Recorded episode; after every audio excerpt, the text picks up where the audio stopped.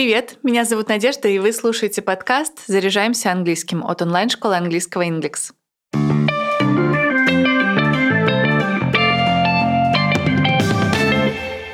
Сегодня говорим о том, как выбрать хороший словарь английского языка. Вообще словарей так много, что в них легко запутаться, поэтому сегодня разберем детально, что в себя включает хороший словарь английского, в чем разница между обычным словарем и толковым, и на каком уровне стоит использовать каждый из них. Для начала предлагаю определиться с типом словаря. Существуют две разновидности словарей. Это переводные, то есть билингвальные, русско-английские, например, или англо-русские. Еще есть толковые словари, это монолингвальные, то есть англо-английские, там, где не будет перевода на родной язык, только описание значения на английском. Какой из них выбрать, зависит от вашего уровня знания языка. На начальных уровнях следует пользоваться переводным справочником, а с уровня Pro-Intermediate постепенно переходить на толковый словарь. Толковый, то есть англо-английский словарь полезен при изучении языка. Так вы погружаетесь в язык, изучаете не перевод слова, а его значение и правила употребления. Большинство преподавателей сходятся во мнении, что толковый словарь помогает студенту научиться употреблять новую лексику в корректном контексте. При этом переводной словарь, то есть стандартный, англо-русский или русско-английский, помогает найти соответствие, взаимосвязь между английским словом и его русским значением, что облегчает процесс запоминания новой лексики. Итак, что должен содержать в себе хороший словарь английского языка? Прежде всего, определение слова. Рассмотрите такой словарь и решите, удобно ли вам искать слова и насколько вам понятны определения. Если ваш уровень знания языка ниже среднего, следует отдать предпочтение словарю, где содержится всего несколько определений слова. Советую избегать объемных справочников, в которых на каждое слово дано по 20, 30, а иногда и 50 значений. На начальных уровнях большой объем информации может вас запутать. Дальше смотрите на транскрипцию слова. Если вы пользуетесь бумажной версией словаря, то фонетическая транскрипция поможет вам правильно прочитать слово. Если пока вы не умеете читать транскрипцию, послушайте аудиозапись с произношением слова. Такие есть в электронных словарях. Эта важная функция поможет вам понять, как звучит слово, как его произносят носители языка. Желательно, чтобы в словаре предлагались два варианта произношения — британский и американский, потому что иногда они довольно сильно отличаются друг от друга. Дальше читайте примеры употребления слова. Желательно, чтобы каждое значение слова сопровождалось примерами его употребления в предложении, готовой фразе или реплике. Так вы лучше поймете, в каком контексте нужно использовать новую лексику. Примеры предложений с новым словом запоминаются довольно просто, поэтому при необходимости вы сможете построить аналогичное предложение, но уже по готовому шаблону. Обращайте внимание на синонимы и антонимы слова. Это важное дополнение. Группа связанных по смыслу слов запоминается легко, поэтому пробуйте учить не только само понятие, но и его синонимы, а также антонимы. Кроме того, если вы пользуетесь толковым словарем, понять значение слова при помощи синонимов будет проще. И, кстати, есть специальные словари синонимов и антонимов. Изучайте идиомы и фразовые глаголы, а еще запоминайте сленг. Есть специальные словари, содержащие идиомы, сленг, фразовые глаголы, но и обычный словарь часто включает наиболее популярные выражения. Это дополнение чаще относится к электронным справочникам. При необходимости учите специальную лексику. Если вы учите английский для программистов, менеджеров или моряков, например, то проверьте, включают ли в себя словарь специальные термины. Как правило, все электронные справочники содержат отраслевую лексику. А что касается печатных изданий, желательно приобрести две книги – словарь с общей лексикой и отдельный с профессиональной.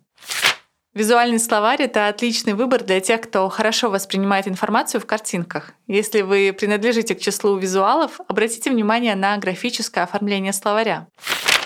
В каждом хорошем словаре должно быть указано, в какой части речи относится слово. Так вы поймете, как его правильно использовать в предложении. Например, слово beautiful помечается тремя буквами ADG, то есть adjective, прилагательное.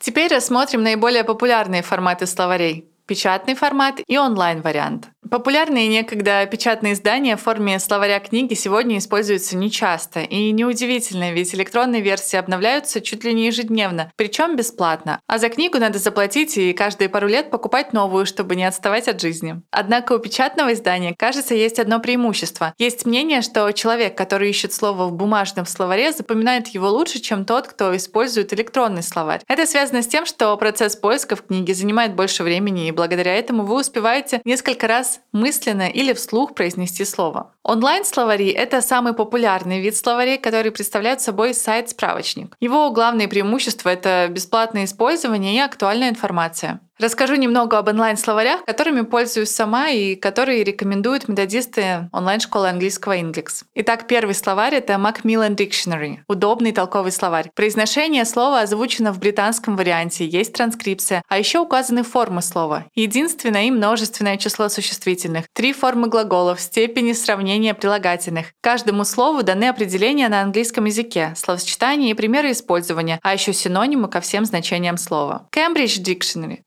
кембриджский словарь. В нем есть как англо-английская версия, так и англо-русская. Здесь можно послушать британское и американское произношение. И еще представлены примеры на все значения слов. Также вы найдете список синонимов, идиомы и фразовые глаголы. Лонгман. В этом словаре собрано максимальное количество значений слов, а озвучка сопровождает не просто каждое слово, а каждый пример, то есть каждое предложение. Здесь даны правила употребления слов, краткие грамматические заметки и примечания. К какому варианту английского относится то или иное словосочетание – американскому или британскому. Collins. В отличие от э, всех вышеперечисленных словарей, в этом есть видеоозвучка некоторых слов. Это поможет вам работать над правильной артикуляцией звуков. Еще есть бесплатный онлайн-переводчик предложений. The Free Dictionary. Отличительная особенность этого ресурса заключается в наличии отраслевых словарей, например, медицинского, юридического или экономического. Можно искать слова, которые начинаются с каких-то букв или заканчиваются ими, например, с приставки un, unable. Merriam-Webster. Здесь вы можете зарегистрироваться и составить свой словарь, добавляя интересные значения и синонимы слов. Здесь есть игры на время, в которых вы можете тренировать свой словарный запас. Эбилингва — это русскоязычный словарь. В нем есть реальные примеры примеры из художественной литературы. Мультитран — это русскоязычный словарь, который пополняется зарегистрированными пользователями. Из-за этого не все переводы точны. Это важно учитывать и перепроверять все значения слов по англо-английским словарям. На сайте нет записи произношения слова, но доступна транскрипция. Urban Dictionary — самый большой, всемирно известный словарь сленговых выражений. Если вы смотрите современные молодежные сериалы или часто общаетесь с американцами, этот справочник будет вам полезен. Важно иметь в виду, что определения добавляют сами носители языка. Особой модерации нет, поэтому вы вполне можете встретить какие-то странные определения.